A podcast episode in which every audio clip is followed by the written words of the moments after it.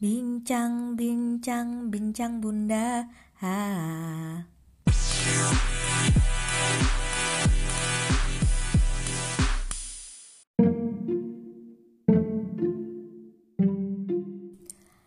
Halo para pendengar podcast Bincang Bunda. Kita ketemu lagi di tahun 2022 Dengan episode baru dari Kola Bakar Bareng Konsultan Psikologi Kali ini aku dan Mbak Novi mau membahas tentang bullying.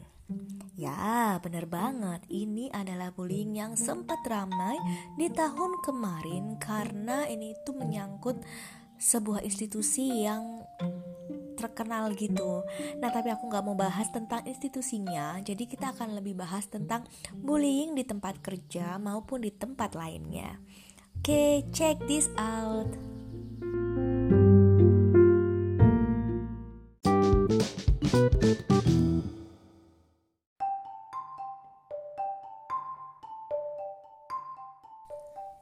Kita semua sepakat bahwa bullying itu nggak ada manfaatnya sama sekali. Tapi masalahnya di Indonesia dan mungkin di negara lain juga sih, bullying itu kayak udah mengakar kuat gitu loh, kayak udah jadi budaya. Dan buat memberantasnya itu menurutku sih lumayan susah. Kecuali semua pihak benar-benar ngedukung. Dan itu bisa dimulai dari orang tua. Jadi kita sebagai orang tua para ayah, para ibu itu berperan besar banget untuk memutus rantai bullying dimulai dari anak-anak kita. Sehingga ketika mereka nanti berinteraksi ke dunia luar di lingkungannya mereka tuh nggak jadi pelaku bully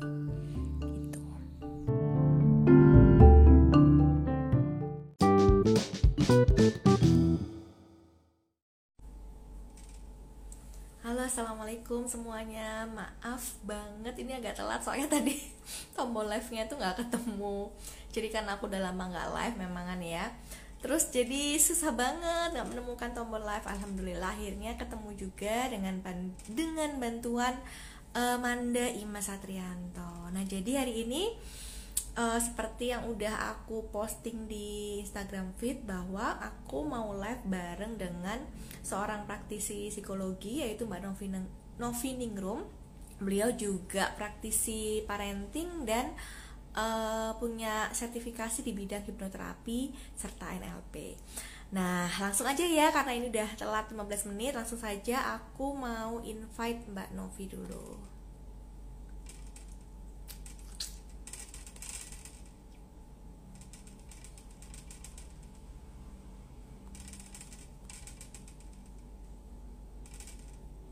Sambil menunggu teman-teman yang lain.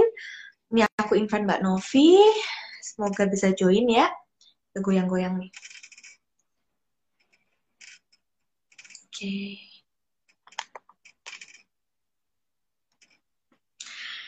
Jadi uh, sebenarnya emang udah lama ya pingin ngobrol live sama Mbak Novi, cuman waktu itu masih bingung nih temanya apa gitu. Yang bisa bermanfaat gitu kan pinginnya. Nah terus kemarin ada kasus yang bullying itu atau perundungan, uh, akhirnya ngobrol-ngobrol sama Mbak Novi, gimana Mbak kalau kita ambil tema ini gitu. Alhamdulillah beliaunya mau. Jadi hari ini kami berdua mau membahas tentang uh, bullying gitu ya, atau perundungan. Tadinya sih kita pingin uh, gimana mencegah gitu ya, mencegah terjadinya bullying gitu, terutama kalau masih anak-anak gitu kan. Karena di sekolah juga nggak memungkiri bahwa memang terjadi gitu kan bullying ini dan udah kayak membudaya. Nah, sedihnya adalah ketika masih anak-anak dan kita menganggapnya wajar, nah akhirnya ternyata keterusan gitu ya, ternyata di tempat kerja, di perusahaan itu juga bisa terjadi gitu perundungan. Dan ini kan pasti udah lebih susah lagi ya kalau mau apa ya ibaratnya mau mem membenarkan kembali gitu kan. Beda dengan yang masih anak-anak. Nah nanti kita akan bahas juga nih uh, sebenarnya bisa nggak sih bullying itu dicegah gitu? Kalau bisa sebagai ortu harus bagaimana gitu. Nah kemudian kalau sudah terlanjur terjadi bullying baik sebagai korban ataupun pelaku nah itu orang tua dan anak itu harus bersikap seperti apa gitu. Mana ya kita sambil tunggu ya mbak. Mbak Novi ini malah ada Tia. Halo Tia.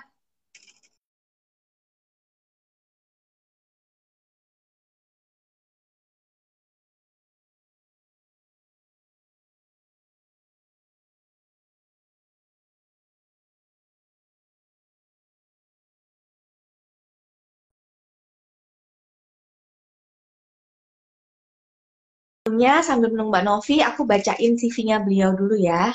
Uh, jadi namanya adalah Novi Resmi Ningrum. Uh, beliau ini lulusan Ah, sudah ada nih Mbak Novi. Lulusan S1 Bahasa Prancis ya, sastra Prancis, kemudian S2-nya Psikologi. Udah masuk belum ya? Psikologi di Universitas Ahmad Dahlan. Kemudian beliau juga mengambil sertifikasi di berbagai bidang, antara lain uh, hipnoterapis, kemudian hipnoterapi, sorry hipnoterapi, kemudian ada sertifikasi sport juga Kok belum bisa ya? Sebentar, saya coba ini lagi ya. Invite lagi.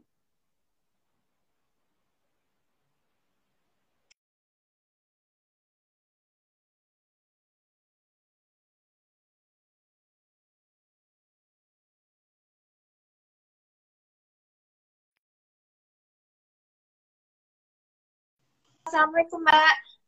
Eh, halo, halo, halo. Selesai, selesai. Iya. Aku Oke, okay, hai. Aku sorry banget ya, aku tuh udah lama gak live, jadi ternyata tombol ya. Enggak apa-apa, enggak apa-apa. Apa kabarnya? Alhamdulillah, baik. Ya, kayaknya tambah mulus aja nih wajahnya.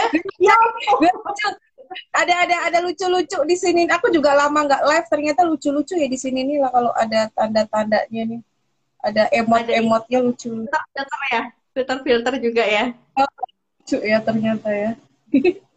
ya oke, okay. hai. Halo, tadi aku bacain CV-mu. Uh, oh, jadi ya, okay. Pak Novi ini selain background ada master psikologi juga ini banyak banget ya tersertifikasinya. Uh, usah dibacain, gak usah dibacain. Saking banyaknya.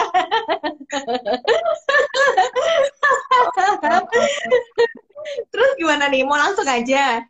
Aku baru ya, tahu loh kalau dulu aku baru tahu kalau ini juga apa praktisi mental mental coach juga ya. Itu gimana handling nah, handling klien uh, gitu ya? Ka kalau coach itu kan nggak seperti apa namanya konselor ya. Coach itu kan tidak uh, tidak memberikan jadi dia gini, coach itu tuh mendengarkan saja. Jadi bagaimana mengudari, aku mengudari apa, membantu klien itu sebenarnya menyelesaikan permasalahannya itu dia sendiri gitu.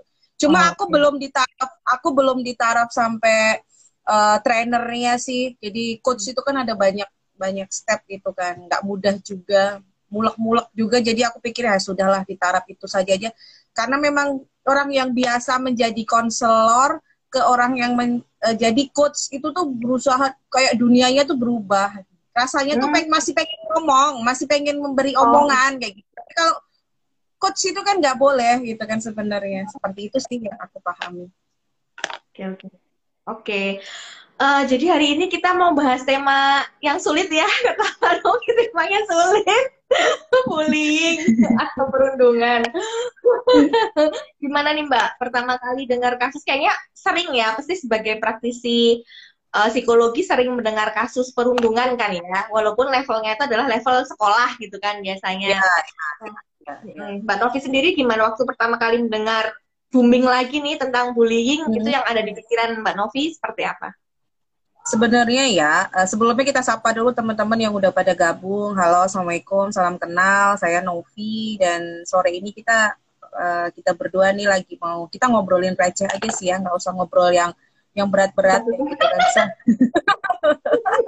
ya sebenarnya kasus bully itu sudah lama terjadi dari dulu hingga sekarang ya kan ada yang mungkin terblow terblow up terekspos tapi ada juga yang uh, tersembunyi tersembunyi saja. Nah yang baru-baru ini heboh itu sebenarnya membelalakkan mata kita gitu.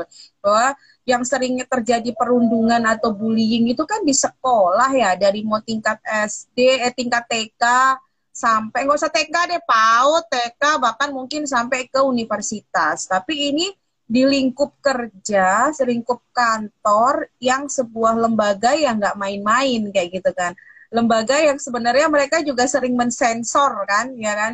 Dia yang sebagai filter ketika uh, siaran-siaran itu mau sebelum publish di televisi atau mungkin mereka uh, sorry kalau di YouTube mereka ini juga nggak ya? Ketika misalnya nanti ada sesuatu yang uh, tidak sesuai mereka apa namanya ikut menfilter juga atau melarang memboikot juga enggak ya kalau mereka ini? Kayaknya kalau di kalau kemarin di Telegram juga mereka masuk tuh ya kan? Sempat masuk juga tuh untuk memboikot dan yang lain situs-situs yang nggak benar gitu kan. Telegram tuh kan sekarang ya aku nggak ngerti ya Telegram itu uh, ini buka-bukaan aja gitu loh. Ketika kita sekarang di film-film pembajakan film itu kan banyak tuh yang di share di uh, Facebook di mana kayak gitu kan nah terus karena di Facebook udah uh, si Om Facebook itu mulai kejam sekarang mereka larinya ke Telegram jadi film-film bajakan bahkan film-film 18 plus 21 plus itu sangat mudah didapatkan di Telegram nah untuk kalau nggak salah sih kemarin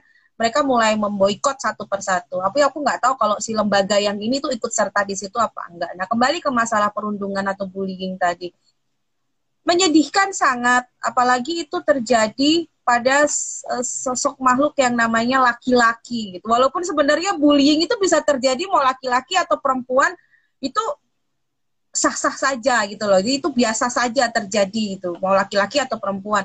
Cuma ini kan yang menyedihkan sekali itu di perkantoran, di lembaga dan yang terjadi pada laki-laki dan dia tidak bisa berbuat apa-apa untuk uh, untuk melindungi dirinya sendiri atau untuk berkata aku nggak suka dibeginikan. Itu kan dia juga nggak sanggup.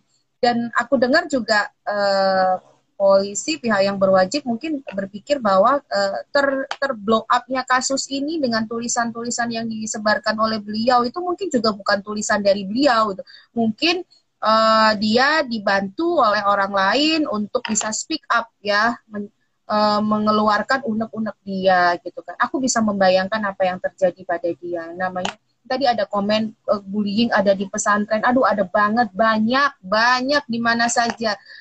Uh, tidak menjamin yang namanya lembaga pesantren atau apa pun itu bahkan mungkin lembaga-lembaga yang mungkin kita lihat itu baik-baik saja di dalamnya ada perundungan. Nah, bullying itu kan nggak sekedar bullying fisik, bullying verbal juga bisa terjadi. Apalagi sekarang di era media sosial. Astagfirullahaladzim, Masya Allah. Kalau melihatnya di Indonesia. Sampai aku gedek-gedek, astagfirullahaladzim. Mereka tuh seenak itu aja bisa me mengkomentarin apa pun itu seenaknya. Kalau kalau kalau dirimu gabung ya, aku jadi mau gabung di salah satu grup nih di Facebook itu kalau di Jogja kan aku nggak usah sebut grupnya ya. Jadi ada grup yang uh, ketika kita mungkin kehilangan, ada kecelakaan atau ada apa hmm. aja kayak gitu kan. Ya kan you know you know ya apa yang aku maksud. Mungkin teman-teman di sini juga mungkin tahu. Itu grup itu sebenarnya positif, sangat positif menurut aku gitu loh saya. Jadi ketika ada barang hilang, kecelakaan atau apa pun itu kita bisa pantau di situ. Tapi coba lihat yang buat miris tuh kadang apa komentar orang-orang di bawahnya itu luar biasa. Nah itu kan itu sudah bentuk bullying yang terjadi gitu. Jadi bullying itu bukan hanya yang lagi ngeheboh atau trending sekarang ini, tapi itu sangat sangat masif terjadi seperti pembiasaan di masyarakat kita yang dibilang itu biasa-biasa saja, padahal itu enggak bisa dibilang biasa loh. Efeknya luar biasa, apalagi seperti korban yang sedang viral viral itu. Dia dibilang post post traumatic disorder syndrome. Ya gimana dia nggak ngalamin traumatik ya? Kalau apa yang dilakukan kita aja sebagai observer sebagai pengamat kita nih nggak tahu loh. So kita nggak bisa nggak bisa komen yang aneh-aneh kayak gitu kan. Kita yang sebagai pengamat melalui uh, tulisan-tulisannya saja itu juga ngerasa terwow-wow begitu se, se sebegininya dia menerima intimidasi ya dari teman-temannya. Jadi nggak ada nggak ada deh apa namanya pemakluman untuk para pelaku bullying. Walaupun mes, meskipun ya meskipun banyak sekali pelaku bullying itu berawal dari dia adalah korban. Ya dia adalah korban jadi dia ini nggak ngerti dia mungkin harus menyelesaikannya bagaimana dia seperti dia ingin balas dendam atau mungkin dia ingin ya apa pun itulah. Jadi kebanyakan pelaku bullying itu berawal dari dia korban. Nah, gimana sih terus kalau itu terjadi di sekitar kita? No, aku, ya aku, aku bercerita tentang aku saja. Aku juga salah satu uh, orang yang dulu pernah terdampak uh, bullying, waktu SD, SMP, bahkan sampai SMA. Tapi kan orang beda-beda. Hmm. Aku nggak bisa terus bilang begini ketika aku dengerin orang uh, kena perundungan atau bullying. Ah gitu aja lu nggak bisa. Aku aja bisa, masa lu nggak bisa? Nggak bisa. Hmm. Orang itu kan beda-beda. Kalau aku dibegituin, weh kayak gitu kan. Gue gue. Jadi kalau aku karena mungkin udah terbiasa ya sejak itu. Tapi orang-orang tuh beda ya. Ini yang namanya apa namanya bagaimana dia mereaksi memberi reaksi terhadap res, apa namanya stimulus yang datang gitu. Kalau aku dulu mungkin bisa nangis bombay saya ketika SD eh, apa namanya ada temen terus ngejauhin aku, entah dikata-katain apa kayak gitu. Aku bisa nangis bombay ketika di SD. Eh, bahkan sampai bullying yang memalukan itu adalah eh, ya yang namanya apa kata-kata yang nggak enak atau itu sudah pernah aku alamin kayak gitu kan terus aku mulai berani untuk speak up itu ketika SMA ya. Aku berani untuk ngomong bahkan sampai sekarang. Nah kalau sampai sekarang ketika ada omongan yang aku nggak suka kayak gitu aku bisa uh, counter attack lah istilahnya. Aku bisa balas dengan omongan itu. Langsung tapi dengan cara yang lebih elegan. Nah tapi kan nggak semuanya orang bisa. Apalagi anak-anak sekarang sangat mudah untuk ketika dia mengalami depresi atau dibully sehingga depresi sangat mudah mengatakan aku bunuh diri aja deh ya enggak? Iya kan ya. Tuh, ya, sangat ya. mudah anak sekarang itu bicara bunuh diri, bicara yang uh, dirinya nggak ada artinya. Nah, padahal sebenarnya Mbak Novi korban bully bisa disembuhkan nggak sih? Bisa, ya bisa. Menghilangkan atau melupakan nggak bisa. Semua tragedi yang terjadi pada masa lalu kita baik buruk baik bahagia itu nggak akan pernah bisa dilupakan ya guys. Hanya dua yang membuat kita lupa pada situasi yang pernah terjadi atau kondisi atau kejadian pada hidup kita. Hanya amnesia dan kematian. Seperti aku sering bilang sama dirimu kan saya, hanya amnesia dan kematian.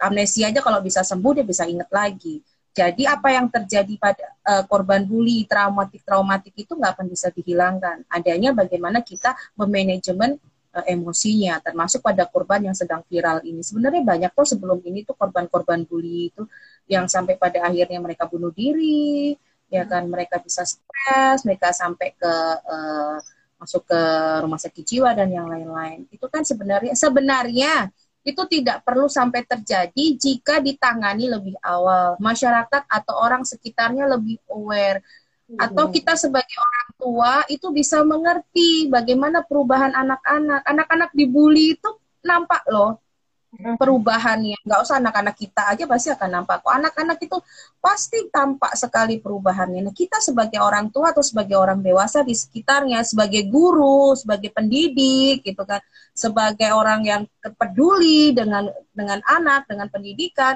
itu pasti kita bisa melihat itu ada apa sih itu dia, say. Jadi panjang gue ngomong. panjang. Nah, terus um, menyikap, menyikapinya gimana ya? Kalau misalnya kita sebagai orang tua lah atau sebagai guru hmm. tadi tahu, ngeliat langsung gitu, kalau hmm. ada yang jadi korban dan pelaku. Nah, itu harus gimana nih? Hmm. Baik dari si korban okay. dan pelaku ya. Oke.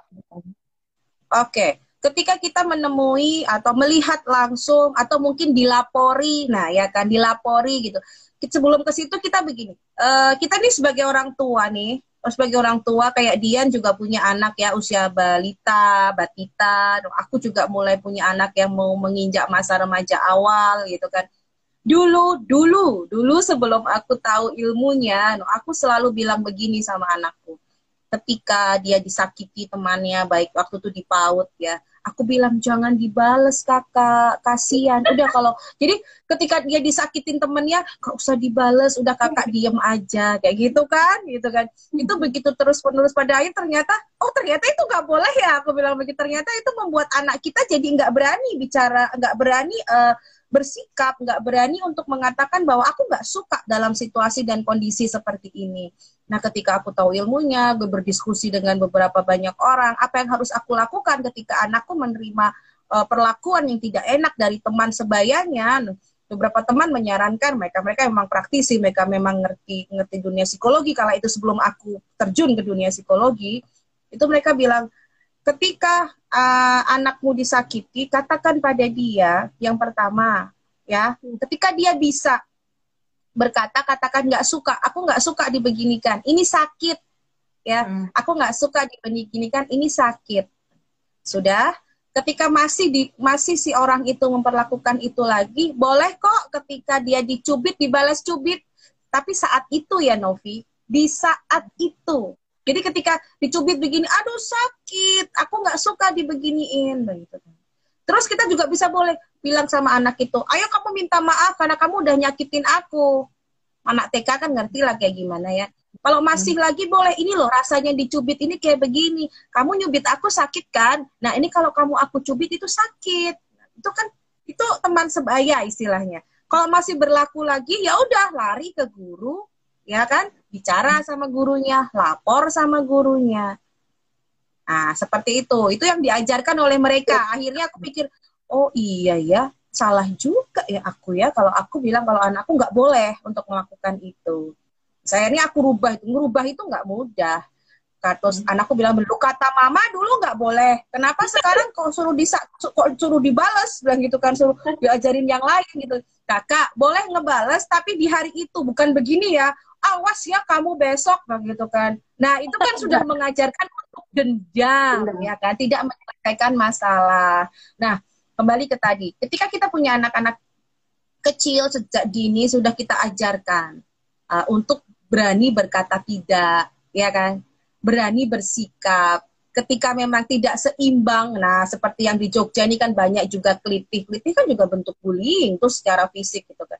Dia juga harus tahu ketika emang nggak seimbang kekuatannya ya dia harus segera lari. Jangan sok jadi jagoan gitu kan. Lari itu bukan berarti dia takut tapi lari dia lebih baik mencari perlindungan untuk yang lebih aman. Nah kembali ke tadi pertanyaan dia terus harus kayak gimana dong kalau misalnya itu terjadi pada pada orang-orang di sekitar kita atau kita sebagai guru sebagai orang tua terhadap korban dan pelaku.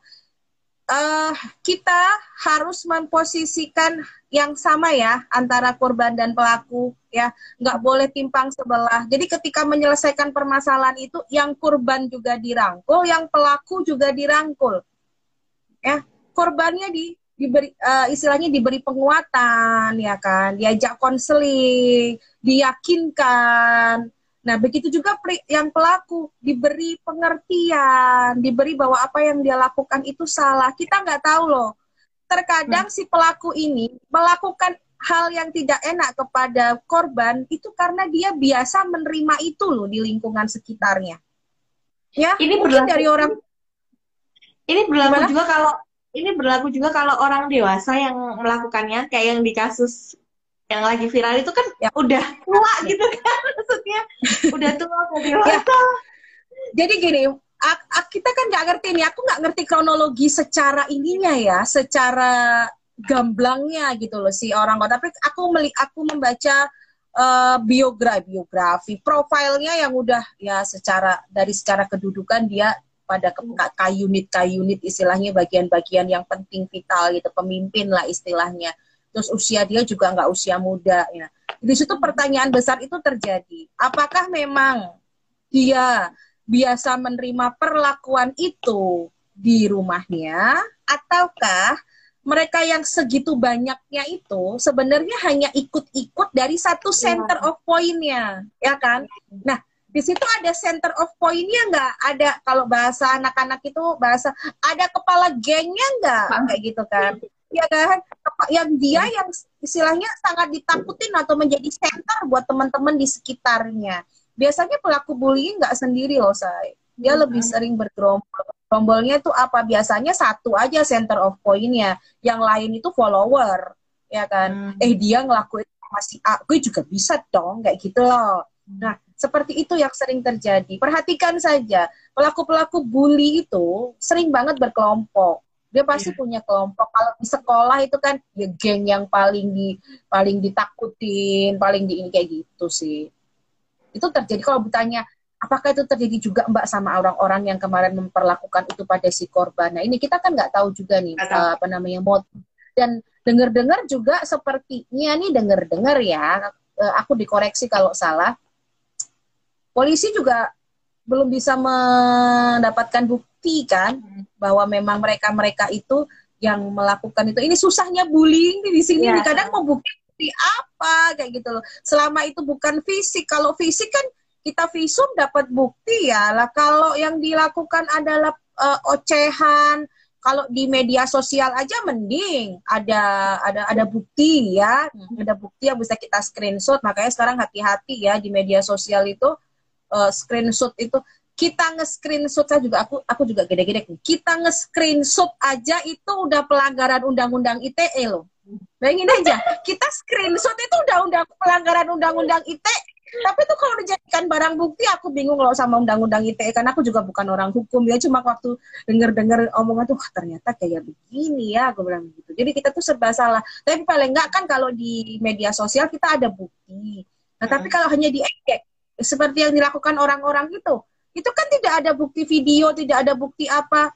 Lawang sebenarnya ya ketika nanti kita menvideokan menvideokan sebuah kejadian saja itu mau jadi barang bukti. Lah kalau mereka gugat balik juga kita kena loh.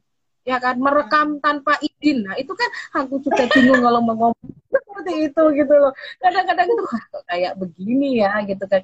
Jadi kita lebih ke lebih kepada akhirnya memberikan penjelasan penguatan perlindungan pada orang-orang di sekitar kita saja gitu loh. Agar mereka tidak menjadi korban bully juga tidak menjadi pelaku bully gitu kan termasuk pada anak-anak kita. Nah, yang jadi contoh adalah kita gitu loh. Bagaimana kita memberi contoh pada anak-anak kita, memberi pengertian pada anak-anak kita. Nah, sekarang itu begitu mudahnya bully itu dilakukan karena semuanya sangat mudah difasilitasi seperti oke kita ngomongin yang lebih realistis ya ntar aku mau di aku di pro dan kontra juga nggak apa-apa justru aku lebih suka ketika nanti ada eh, diskusi di situ ya orang-orang bilang uh, gini nih ini bullying bisa tambah heboh karena game game game online yang game yang ber apa namanya uh, menyajikan tembak-tembakan terus apa yang adalah ya kan yang tembak-tembakan dan yang lain-lain. Kalau aku bilang bukan salah gamenya. Game itu hanya media teman-teman ya. Game gadget itu hanya media. Mereka nggak akan pernah salah kalau kita mempunyai aturan dan rule of the game dalam keluarga kalian untuk menggunakan itu. Ya, jadi bukan salah game ya begitu kan. Kita nyalakan internet, kita nyalakan gadget, kita nyalain perkembangan teknologi nggak bisa. Kita mau berbuih juga itu persekian detik itu teknologi itu berkembang. Jadi game itu hanya media. Nah, ketika misalnya begini, terus Mbak Novi, berarti Mbak Novi menyarankan anaknya main anak-anak kita main game nggak juga? Ya, nggak juga. Tapi paling nggak anak-anak kenal ketika misalnya ada adegan kayak di aku agak, agak oh nggak salah PUBG ya PUBG atau FF itu kan yang tembak-tembakan begitu. Nanti orang jadi jadi biasa melihat darah nggak juga. Ketika dia melihat itu kasih dong pengertian. Sebagai orang tua zaman now orang tua anak-anak zilenial orang tua anak-anak generasi alpha ada baiknya dong kita main game bareng juga dong sama anak-anak kita. Jadi tahu tuh namanya Amo As itu kayak apa ya kan? Terus jadi dikasih pengertian ya ini begini oh ini begini anak sekarang nggak kayak zaman kita kecil kan say orang tua tuh memberi pengertian pada kita gitu kan. Mbak Novi kan ada ada ada cewek seksi di situ. Iya kalau aku aku dampingi anakku untuk main ya kan. Aku beri pengertian pada dia perempuan yang baik adalah yang seperti ini. Ya sekarang kita muslim oke? Okay? uh, kalau yang di game seperti itu berarti gimana kakak? Yang nggak baik dong mama. Nah sudah kakak udah ngerti toh berarti begitu. Ya mungkin cara didikku dengan cara didik teman-teman berbeda. Cuma aku ingin balance aja. Anak-anak itu nggak ketinggalan, nggak kudet, ya kan? Nggak nggak terus dia nggak tahu perkembangan teknologi, tapi dia juga tahu aturan. Nah, di situ juga kita bisa kasih pengertian juga tuh bullying juga ada di situ. Eh, nggak boleh ya. Namanya yang getok-getok kepala teman itu kan ada tuh game apa tuh yang dicetok, cetok, cetok kita pokoknya apa, apalah itulah itu. Mama, mama, yang kecil-kecil udah sedang cetok, cetok, cetok begitu. Memang nanti diikutin saya, tiba-tiba ngikutin yang yang mbaknya nyetok adiknya. Itu loh mah kayak kayak film apa sih? Trum, trum, trum. Apa sih itu saya loh? Ada ada video itu trum, trum Ya itu kan ada itu trum-trum itu kan ngomongin uh, si gadis kaya, si gadis miskin. Itu, itu kan aku pikir, pertama aku pikir itu apa ya? Aku kan aku dengerin itu apa ya? Aku terus aku dengerin, oh kok begini isinya. Ya udah aku diamin dulu. Setelah itu aku putar balik lagi video itu, mereka dengerin. Ya situ aku ngomong ini nggak boleh kan tidak ada tidak boleh kita mengejek orang itu dengan miskin nggak punya duit kayak gitu kan terus kalau kita itu punya duit nggak boleh sombong nah di situ tuh sebenarnya aku sukanya ketika kita menemui kasus trek depan mata hmm. kita itu sebenarnya menjadi pendidikan live buat kita untuk langsung ngajarin saat itu hmm. kayak gitu kalau pas kita menemuinya, gak usah ditunda-tunda. Anak sekarang kan kritis. Nah, kembali ke bully tadi. Terus gimana Mbak kalau anak-anak kita kena? Kena sebagai korban ya sebagai orang tua. Jangan marah juga sama pelakunya langsung. Kan banyak tuh orang tua langsung tiba-tiba datengin pelakunya ya kan? E, pelakunya dibentak-bentak atau dimarah-marahi. Apa bedanya kita sama itu pelaku? Ya kan? Jadi kita memberikan contoh sama anak kita. Bagaimana uh, orang tuaku bersikap. Karena anak-anakku juga pernah ngalamin itu di TK-nya baik yang pertama, yang kedua atau yang ketiga. Yang kedua itu ngerasa diapain nama temennya ya? Kayak dikucilin nama temennya bahkan sampai kejepit pintu kayak gitu kan. Ah sampai kejepit ya kejepit pintu kayak gitu kan. Terus akhirnya aku tidak langsung menegur anaknya si pelaku itu. Tapi aku meyakinkan anakku untuk kamu harus begini ya kan? Kamu harus begini terus uh, sampai meyakinkan dia mau sekolah lagi. Aku juga tidak bertemu dengan orang tua si pelaku, tapi hmm. aku ngobrol sama uh, kepala sekolah dan wali kelasnya. Alangkah lebih baiknya wali kelas dan uh, kepala sekolah yang menyelesaikannya. Kalau saya pribadi, yang penting tolong sambil diperhatikan uh, kegiatan anak saya di sekolah. Tugas kita sebagai orang tua handle anak kita ini aja nih pelaku tidak dalam dalam rangkaian kita untuk ikut-ikutan. Biarlah pihak sekolah yang menyelesaikannya. Walaupun mungkin pada akhirnya pihak sekolah waktu itu bicara padaku orang tuanya nggak merasa kalau anaknya seperti itu. Nggak ada hmm. orang tua yang merasa bahwa anaknya itu nakal. Itu tuh butuh perhatian khusus gak ada. Gak ada orang tua yang kadang siap untuk menerima bahwa Dian anakku begini begini masa sih di rumah enggak? Nah itu loh. Kebanyakan orang tua seperti itu kan gitu kan. Nah itulah. Jadi sebelum terlanjur ya. Jadi kalau kita yang masih punya anak-anak kecil begini sebelum terlanjur harus kita handle benar-benar. Kita harus aware. Nanti kalau bully itu kalau udah parah lagi kalau sudah bulinya ke arah seksualitas ya. Nah ini yeah, harus uh-uh. harus diselesaikan. Nggak nanti traumatiknya luar biasa. Traumatik karena aku beberapa sekitar hmm, masa-masa covid kemarin lah. Mungkin ya 8-9 bulan yang lalu aku handling kasus bullying pelecehan seksual. Dan itu sorry to say itu terjadi di lingkup pesantren. Ya di lingkup pesantren. Jadi aku bisa bilang ketika ada yang komen bahwa di, uh, bullying di lingkup pesantren karena memang aku pernah handle itu beberapa kali bahkan aku sampai datang pihak sekolah saja waktu itu tidak berani mendudukkan satu meja antara orang tua yang laki-laki dengan orang tua yang perempuan tapi ketika mereka memutuskan untuk datang ke saya, di sesi yang terakhir adalah saya temukan orang tua yang laki-laki dengan orang tua yang perempuan.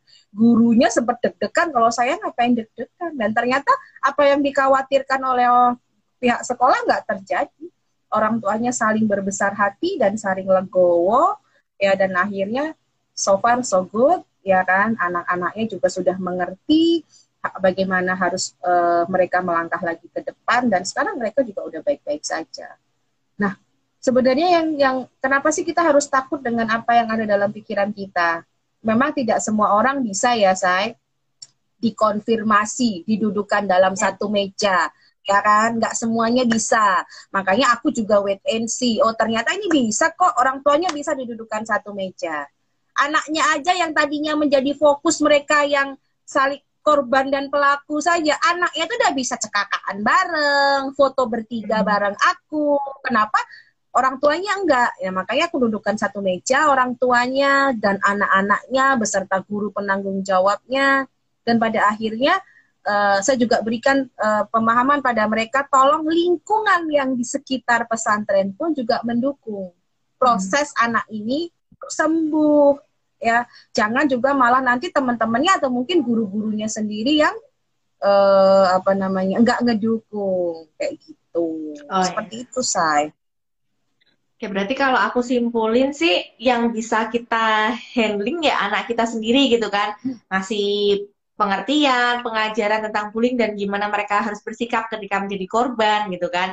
Sementara kalau udah di luar lingkup apa di luar dari keluarga kita kita udah nggak bisa apa-apa gitu kan ibaratnya kan. Benar nggak? Gitu.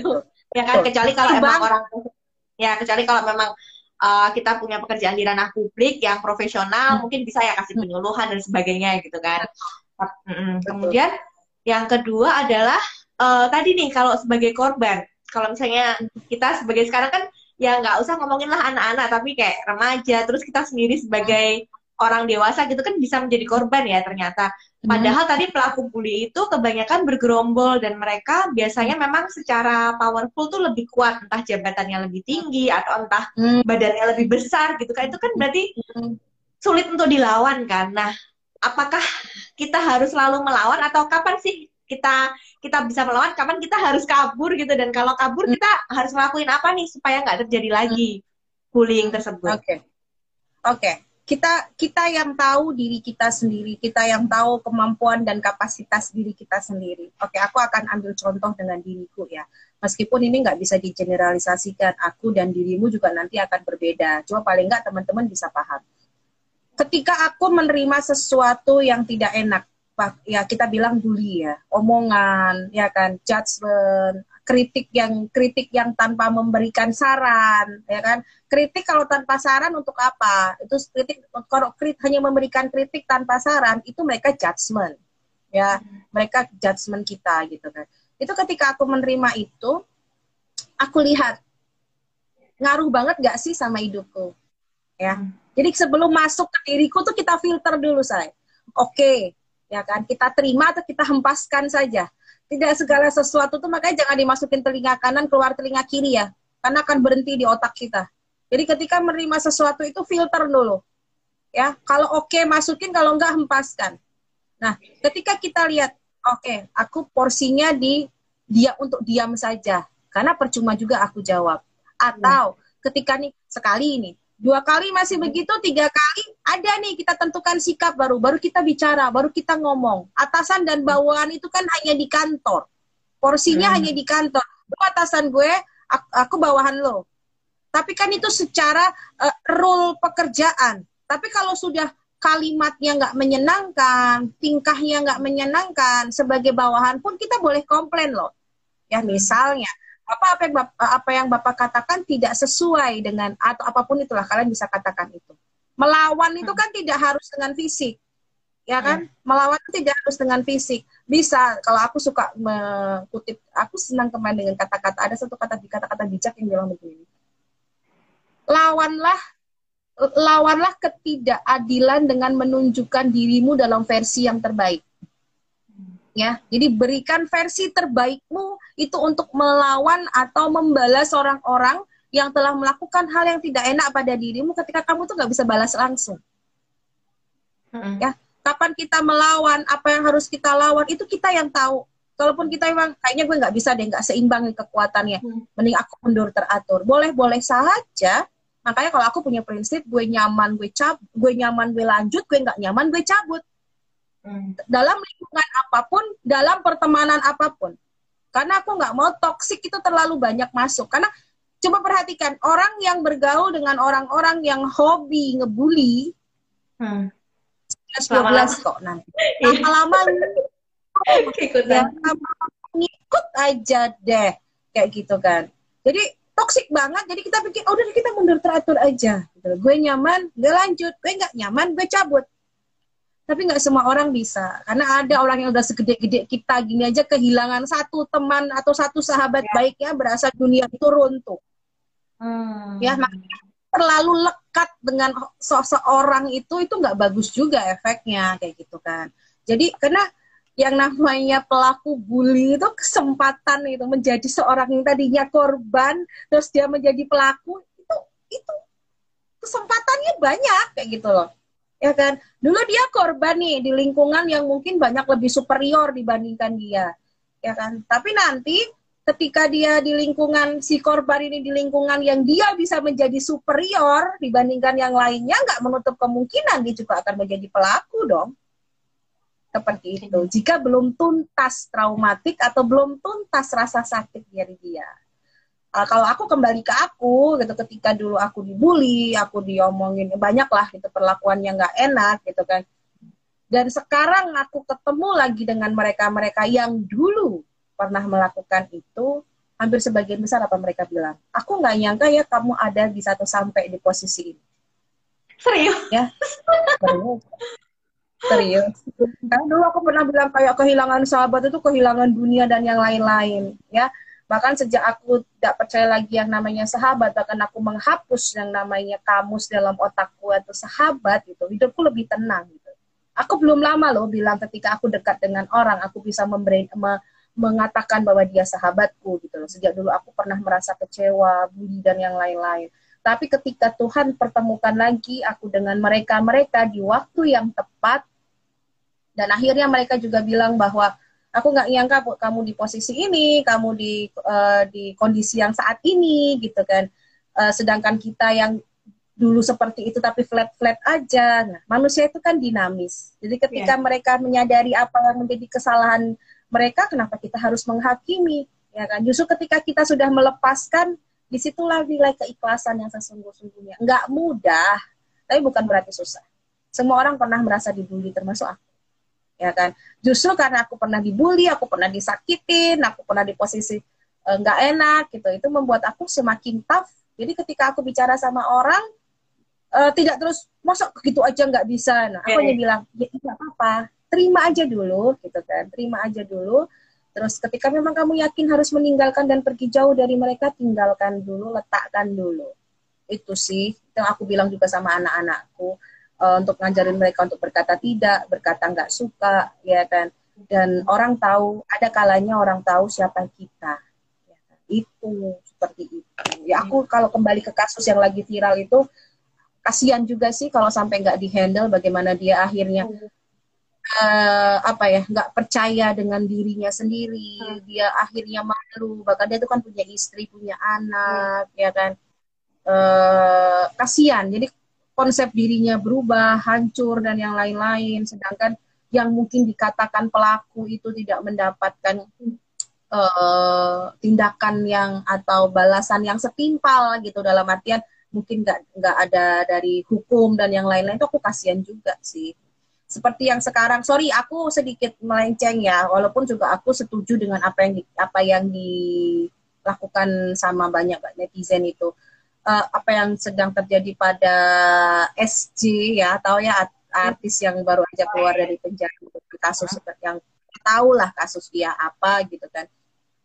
Satu sisi memang uh, salah yang dia lakukan ya baik uh, kasusnya atau mungkin ketika dia keluar dengan euforia yang terlalu berlebihan. Tapi di sisi lain kasihan juga gitu lah ya kan kasihan juga bahwa dia juga manusia yang uh, bebas. Dalam artian bebas untuk kalau kita, kita semua batasi dia mau cari duit dari mana? Ya kan? Dia mau hidup dari mana? Apakah netizen yang membuli dia atau membuat petisi itu tahu bagaimana dia nanti harus bagaimana? Walaupun aku juga nggak setuju gitu dengan euforia dan ay perlakuan yang berlebihan seperti itu Cuma dia juga menjadi korban bully loh pada akhirnya, ya nggak? Ya kan, dikata-katain bahkan terakhir aku dengar juga, aku lihat juga dia diusir dan yang lain-lain. Kasihan, kasihan gitu kan. Walaupun dia salah, ya dia salah. Kesalahan dia sudah dihukum di penjara. Mbak, apakah uh, mereka-mereka yang disorientasi seksual itu bisa sembuh? Bisa kok, asalkan ditangani yang benar. Harusnya sekarang PR-nya adalah beliau itu ditangani orang-orang yang tepat, entah agam agamawan, psikolog, psikiater yang member, me, me, memperbaiki dia luar dalam. Setelah itu biarkan dia kembali ke dunia luar, masyarakat luar dalam bentuk atau versi yang berbeda setelah dia memperbaiki dirinya. Ya, jadi kita nggak nggak nggak nggak sibuk hanya dengan menghujat. Kita tuh sebenarnya ketika kita memuji orang sama menghujat orang itu energi itu lebih berat ketika kita menghujat orang lo keluarnya feedbacknya balik ke kita juga sebuah hal yang negatif. Kalau kita memuji orang, itu feedbacknya juga baliknya ke kita, itu yang yang baik-baik gitu loh. Nah dan itu apa bedanya coba beliau yang mempertontonkan euforia bebasnya beliau dengan kalian-kalian mereka-mereka yang mempertontonkan juga menolak beliau. Jadi anak-anak yang nggak paham iki kisah jani apa toh gitu kan. Bener gitu. Ya kan? Bener nggak gitu kan. Tontonan-tontonan yang nggak masuk di akal aku tuh udah lama nggak nonton TV ya. Nah, anak-anakku juga pernah nonton YouTube. Nggak, nggak ada nonton TV. Nonton nonton YouTube, nonton apa deh kayak gitu tuh aja. Nggak pernah nonton TV. Tapi geli juga ketika di media sosial seperti itu keluar semua. Bahkan yang kemarin juga Ayu Ting Ting dan yang lain-lain gitu kan. Salah yang dilakukan dia salah. Tapi bulian netizen orang kalau nggak pernah dibu nggak belum pernah merasa dirinya menjadi bahan bulian itu tuh enak banget loh ngetik kayak gitu kan. Makanya orang bilang apa? Mereka tuh bisa gagah di dunia maya. Hmm. tapi remah pengginang di dunia nyata. Ya karena di dunia maya mereka bisa ketik seenak jidatnya aja. Tapi di dunia nyata face to face begini nih nggak banyak orang yang bisa. Ya nggak hmm. banyak orang yang bisa dan berani. Ya makanya kadang-kadang mereka tuh heboh aja di dunia maya tapi di dunia nyata nothing. Begitu. Ayo apalagi yang mau ditanyain? Kita sapa teman-teman dulu. Ini yang mau lagi gabung nih.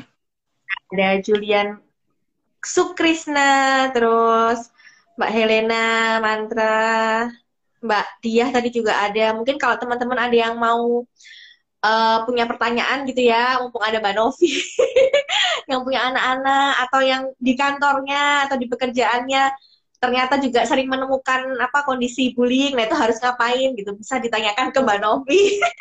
Karena kalau kayaknya hampir mungkin 99% rakyat Indonesia pernah ngalamin bullying kali ya kalau menurutku ya.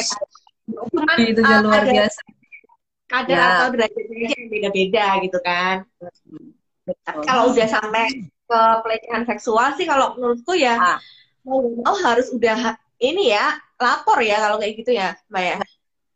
Cuma kan ketika pelecehan seksual itu nanti kembali ke korbannya seberapa berani korbannya ya. untuk speak up. Ya kan? Ya Karena kadang itu orang jadi yang diiniin yang menjadi fokus omongan malah jadi si korban kayak gitu loh kan hmm. kasihan ya kan hmm.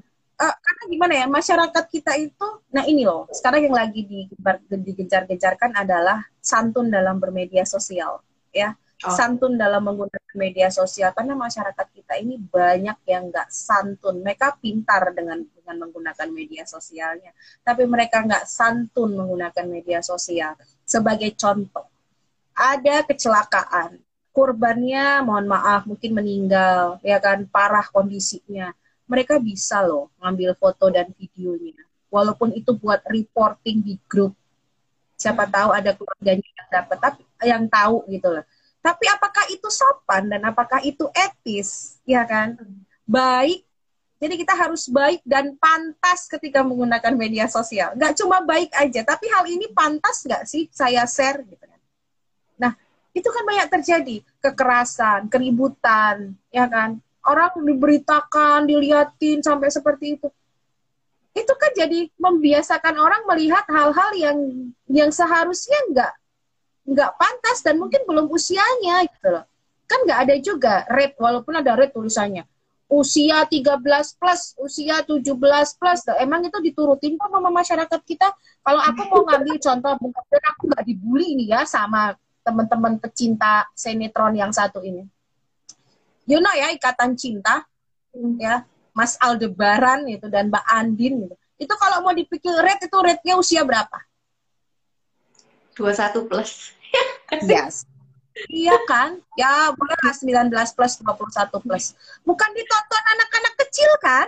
Ya, iyalah. Tapi anak-anak itu tahu semua sama yang namanya Mas Aldebaran. Ya, ya. Itu kan yang disajikan itu hal yang ya wow gitu loh, terwaw-wow aja kayak gitu. Mau kayak gimana? Karena masyarakat kita udah biasa kan, dia begitu kan. Jadi ya mau kayak gimana? Udah disajikan hal-hal yang seperti itu kayak gitu kan ya mau kayak gimana pada akhirnya gitu. jadi makanya bullying pelecehan seksual itu semakin sering terjadi karena seperti hal yang dianggap biasa-biasa saja. Ya, ejek-ejekan, beda loh ya. Bully bully dengan bercanda itu beda, bukan hal yang sama. Bercandaan itu kalau seimbang, gue bercandaan sama lu kita bisa tiktokan ngobrol bercandaan cekakaan kayak gitu ya gue ngomong apa lu jawab apa ya gitu kan. Tiktokannya masuk. Itu bercanda. Tapi kalau bullying itu pasti ada yang lebih berkuasa dan ada yang di bawahnya. Nah, tapi itu kan ranahnya berarti subjektif Gimana? banget. Ya aku sempat baca berita yang kasus hmm. kemarin yang sebenarnya itu juga bilang gitu. Apa? Ala hmm. cuman bercanda gitu loh ibaratnya. Sempat ngomong gitu hmm. gitu ya pelakunya. Kan dari pihak pengacaranya atau bukan. Aku pernah baca beritanya itu kan berarti jadi subjektif sekali ya mana yang dianggap bercanda mana yang dianggap bullying. Ya kalau pelakunya menganggap itu bercanda tapi ternyata korban hmm. menganggapnya itu ya udah bully karena nggak seimbang gitu hmm. gitu kan karena menyakitkan gitu kan. Hmm. nggak ada nggak ada tiga lagi iya. Jadi kayak nggak ada rule of gak ada rule of the game-nya kan gitu. Ya kalau di, si pelaku bilang itu bercanda bercanda mana? Sampai yang harus menelanjangi orang. Bercanda mana? Sampai yang harus sorry, sorry, sorry to say harus apa memegang alat vitalnya hmm. orang lain. Sedangkan kita kan diajarin ya, kita ngajarin anak-anak kita juga, mau laki-laki ya. atau mau perempuan mana bagian yang boleh disentuh, mana bagian yang nggak boleh disentuh oleh orang lain dengan alasan apa pun. Lah mereka apakah mereka ketika menelanjangi itu dengan izin tidak ada manu, apa pun pribadi atau individu di mana pun yang ditelanjangi dengan izin itu ketika itu orang bukan siapa-siapa mereka itu merelakan begitu saja kecuali sedang dalam pengaruh minuman keras atau obat-obat terlarang kayak gitu. Apakah itu bercanda? Ya kan? Kalau pengacaranya bilang itu bercanda bapak pengacara mau kalau kita telanjangin bareng-bareng kayak gitu kan? Itu kita bercanda loh kak kita cuma bercanda gitu. Itu kan enggak juga kan? Kayak gitu loh. Kadang orang itu memutar-mutarkannya itu loh. Dia nggak nggak masuk di akalku juga di akal kita itu gitu kan. Ya kan meskipun kita ini juga tetap harus memegang asas praduga tak bersalah ya kan. Belum itu juga uh, memang pelakunya itu bersalah atau bagaimana. Cuma terus tidak terus nanti di case close kasusnya hmm. ya kan. Kasihan juga nanti lama kelamaan impactnya apa? Tidak banyak orang yang mau atau berani untuk berkata jujur tentang kondisi yang sedang dialami dia. Kan ini bahaya toh gitu kan. Ini bahaya gitu kan. Kasihan anak-anak kita kasihan generasi-generasi kita dan apa ya? Bully itu kayak nggak nampak. Jadi kayak orang tuh iya. sakit gigi gitu ya. Sakit gigi itu kan nggak nampak tapi sakitnya luar biasa kan gitu kan. Itulah kayak bully itu. Dia nggak nampak efeknya nggak kelihatan. Yang kayak kemarin itu aku juga ada kasus anak pesantren juga. Sebenarnya bully terdekat itu kan terjadi justru pada ranah terdekat loh keluarga kan gitu kan. Bahkan bapak dan ibunya ini nih yang sering kadang-kadang jadi pelaku bully atas anaknya kayak gitu kan. Si anak ini sampai hobinya nyayat uh, tangan. Kayak tantangan begitu. Saya pada akhirnya ketemu aku terakhir itu aku bilang aku tanya sama dia kapan terakhir kali kamu sayat-sayat tangan tanganmu. Dia bilang begini udah lama kok tante. Terus aku bilang yakin udah lama. Padahal aku ngeliat di sini ada bekas masih baru. Terus aku ambil tangannya ini terakhir kapan? Ini selama lamanya paling 3 sampai empat hari yang lalu. Baru dia ngomong iya. Kenapa dia menyayat itu? Karena dia ngerasa bahwa dirinya tuh nggak ada artinya.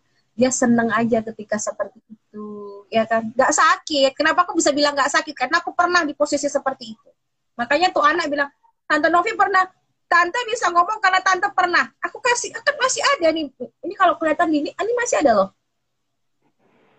Nggak kelihatan ya. Ada bekas. Oke. Okay. nah, aku pernah bilang aku bilang sama tuh anak tante pernah ngalamin itu? Nggak sakit kan? Nggak sakit tante. Memang nggak sakit. Karena kita kayak kalau kita ngomongin hipnosis ya, kayak uh, rasa sakit di otak kita tuh kayak dihilangin gitu loh. Ya, jadi gak kerasa sakit. Hipnosis tuh bukan magic ya. Hipnosis itu nggak magic. Jadi kenapa tangan kita dibakar kerasa nggak panas? Karena kita menghilangkan rasa terbakar, sakit terbakar itu di otak kita. Sama seperti itu. Karena kita fokus bukan pada rasa sakit yang di fisiknya, tapi sakit yang kita rasakan yang nggak bisa kita omongin. Aku merasakan itu. Ya. ketika digali digali digali digali akhirnya tuh anak ngomong panjang lebar dan yang lain-lain. Sumber utamanya ya ada di orang tuanya dan yang lain-lain. Akhirnya beliau bercerita ya kan. Dia yang sebenarnya sorry dia pengen jadi dancer ya. Ingin menjadi ingin ya anak sekarang kan uh, hobinya itu kan ngeliatin kayak gitu kan. Dia pengen jadi dancer tapi tarian dia emang bagus dance dia bagus ketika dia menunjukkan uh, gerakan gerakan di depanku. Kita kan bisa ngelihat ya orang yang uh, apa namanya powerful atau tidak. Tapi di sisi lain orang tuanya menginginkan dia untuk masuk ke pesantren ya kan? Karena dancer memang mungkin tidak berhijab dan yang lain-lain. Itu pilihan. Tapi alangkah lebih bagusnya ketika pilihan itu kan dikomunikasikan dengan anak-anak betul ya gitu kan. Kita memang ingin mengarahkan anak-anak kita ke jalan yang baik yang orang tua inginkan. Tapi kita tuh kadang lupa bahwa hidup itu milik anak-anak kita bukan milik kita ya. Aku berproses hingga menggunakan hijab seperti ini pun butuh waktu yang tahunan sehingga gue nyaman. Bukan jadi ini hijab menjadi sebuah kewajib kebutuhan bukan kewajiban lagi itu kan butuh proses. Nah, apalagi dengan anak-anak kita. Kembali ke bullying tadi. Bu, pelaku bully paling dekat dari anak-anak itu sebenarnya adalah lingkungan terdekat dan itu orang tua. Nah, makanya kita tuh introspeksi diri ke diri kita, ya kan, ke diri kita. Walaupun mata itu ada di depan, tapi kita introspeksinya ke dalam. Makanya e, di rumah kalian harus ada cermin yang besar ya. Jadi ketika mata kalian memandang cermin itu, yang nampak di cermin itu diri kita itu untuk apa? Kita introspeksi diri. Sudahkah kita jadi orang tua yang baik? Sudahkah kita sebelum menjadi orang tua yang baik deh? Seberapa hmm. sih Anda mencintai diri Anda sendiri? Ya, kalau Anda mencintai diri Anda sendiri, Anda menyayangi diri Anda sendiri, Anda aware sama diri Anda sendiri, Anda tidak akan izinkan makhluk di dunia di mana pun itu menyakiti diri Anda. Ya, okay. jadi orang uh, ya kan, kadang tuh kita tuh menjadi korban bully karena kita tuh nggak tahu diri kita itu gimana. Nggak sayang sama diri kita. Nggak tahu bahwa aku nggak suka nggak nyaman. Ini aku suka ini aku enggak. Ini aku peduli ini aku nggak peduli. Kuncinya diri kita dulu. Yakinkan diri kita dulu baru nanti ke sekitar nih. Keluarga lingkungan terdekat ke tetangga gitu kan. Kita tuh selalu diajarin begini diam. Diomongin orang diam orang diam gitu. nggak kepena. Pekewo nek wong Jawa ngerti ki orang kepena eh pekewo eh bilang gitu kan kita selalu pekewo pekewo pekewo pekewo pekewo uh, yang yang yang orang luar Jawa mudah-mudahan dong pekewo apa ya Dian kalau kita nggak enakan ya, lah gitu kan. Enakan. Nggak enakan kita lakukan. Apa yang orang lain minta sama kita tapi hati kita udah nggak enak itu juga bully juga Iya kan? Lebih baik aku nggak bisa. Aku nggak mau. Itu lebih enak kita, lebih ringan. Masalah nanti orang itu beranggapan seperti apa itu sudah di luar jalur kita. Seperti itu. Sebenarnya bully itu di, pe, pencegahan bully dimulai dari diri kita sendiri terlebih. Mencintai diri kita sendiri gitu ya. Itu konsep paling konsep paling enak ya paling basic adalah mencintai diri kita sendiri meskipun banyak pertanyaan Mbak Novi yang dimaksud Ay. mencintai diri kita sendiri itu kayak gimana di situ aku kukur-kukur kepala itulah berikutnya aku tuh jawabnya mau kayak gimana kalian bisa bilang cinta sama pasangannya, bisa bilang cinta sama anaknya. Lah kok nanya cinta sama diri sendiri itu kayak gimana Mbak Novi? Halah, aku sampai yes orang-orang ini begitulah. Itu realita kita belum foto loh ya. Foto dulu saya satu dua tiga. Oke ini nggak kerasa udah satu jam mbak. Udah mau satu jam ya, takutnya ya. nanti tiba-tiba. Ya takutnya tiba-tiba nanti off. Uh, eh apa namanya? Kalimat penutup. Penutup tadi kan udah dijelaskan juga sama Mbak Novi ya. Jadi pertama memang harus kita duluan ya menyadari ya, mencintai diri kita sendiri. Kemudian lihat nih keluarga kita gitu kan, terutama anak-anak. Sudahkah kita hmm. mencintai mereka dan membuat mereka merasa berharga gitu kan? Baru setelah itu lingkungan, lingkungan luar keluarga gitu kan dengan cara sekali anak-anak, gimana mereka harus bersikap kalau terjadi bullying gitu dan sebagainya. Gitu. Nah untuk kalimat pamungkas terakhir apa nih Mbak? Oh sebenarnya aku pingin tanya sih kayak misalnya apa, apa? bela, bela diri gitu itu penting gak sih sebenarnya buat pembekalan anak-anak kita? Belajar bela diri? Aku bilang aku bilang penting banget ya. Anakku aku bekalin semuanya bela diri. Aku nggak peduli mereka mau jadi atlet atau tidak whatever itu terserah. Tapi itu menjadi bekal untuk diri dia sendiri baik yang laki baik yang cewek. Sebenarnya itu maunya suamiku sih. Jadi uh, semua anak-anaknya dibekali oleh uh, bela diri biar mereka paling nggak itu preventif untuk diri mereka sendiri karena zaman ke depan kita nggak tahu kalau di Jogja pergi naik motor malam-malam aja udah mengerikan. Sedangkan zaman sekarang ya ini karena PPKM aja karena COVID ya. Kalau enggak besok ke depan anak-anak pasti tetap akan pulang malam dengan aktivitas mereka. Naik boro-boro naik motor, naik mobil aja kacanya dilempar, apalagi naik motor. Tapi paling enggak kalau mereka sudah dengan perlindungan bela diri, mereka tahu bagaimana mereka menjaga diri mereka sendiri. Jadi kalau aku bilang buat teman-teman uh, ajarinlah anaknya bela diri untuk preventif ya kan nggak harus jadi atlet tapi yang penting dia tahu bagaimana dia harus uh, menjaga dirinya atau mengamankan dirinya dari orang-orang di sekitarnya yang bertindak atau berlaku uh, niatnya jahat.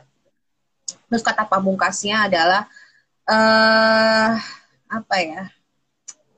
Bully itu sebenarnya dekat dengan kita. Nampaknya jauh tapi dia itu dekat dengan kita. Kan? Nah, kita yang harus aware, kita yang harus tahu, kita yang harus membuka mata, kalau kita melihat korban bully ataupun pelaku bully, rangkul mereka sama-sama. Ya kan? Tidak ada yang harus kita kucilkan, tidak ada harus yang kita bela berat sebelah enggak, tapi rangkul mereka sama-sama, ya kan? Kalau perlu ajak mereka langsung ke orang-orang yang tepat untuk menangani mereka.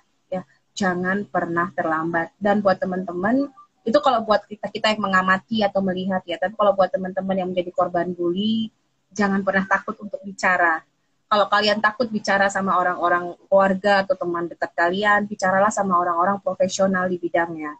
Kalian bisa ke konselor, kalian bisa ke psikolog, kalian bisa ke psikiater. Minimal mungkin pun kalian tidak bisa membalas, yang penting yang yang paling utama adalah kalian bisa melindungi diri kalian, kalian bisa menggiling trauma kalian, biar apa? Kalian bisa melangkah lebih enak ke depannya. Dan buat para buat para pelaku bully, uh, aku tahu itu. Saya tahu kalian berawal dari korban juga. Korban yang tidak terselesaikan yang tidak bisa kalian salurkan rasa sakit hati kalian. Nah segeralah kalian pergi ke orang-orang yang berkompeten ya kan?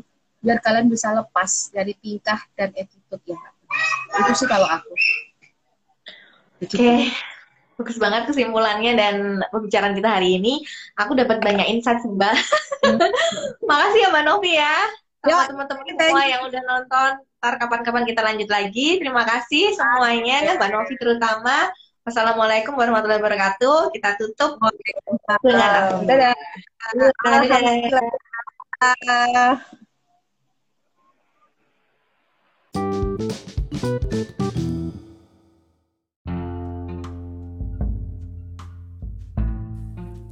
Aku dan Mbak Novi berharap bahwa bullying di dunia ini tuh akan berkurang. Ya, setidaknya kalaupun tidak bisa hilang, paling nggak berkurang deh. Dan kami juga sangat berharap siapa pun orang yang terkena bully atau yang melihat itu tuh bisa speak up. Paling tidak mencegah terjadinya bullying itu bertambah parah. Ya, walaupun kita sama-sama tahu bahwa nggak semudah itu gitu, apalagi ketika pelaku bullyingnya itu rame-rame gitu atau banyak orang. Tapi uh, kalaupun banyak orang semestinya sih kalau kita sebagai yang melihat ya dan masih punya empati gitu ya bisalah kita laporin entah dengan cara anonim atau bagaimana. Dan Mbak Novi sudah menjelaskan di diskusi sebelumnya apa aja sih yang bisa dilakukan oleh orang-orang yang mengalami bullying ataupun orang-orang yang melihatnya. Semoga kola bakar kali ini bermanfaat untuk semua pendengar podcast Bincang Bunda. Terima kasih sudah mendengarkan sampai akhir. Wassalamualaikum warahmatullahi wabarakatuh. Sampai jumpa lagi.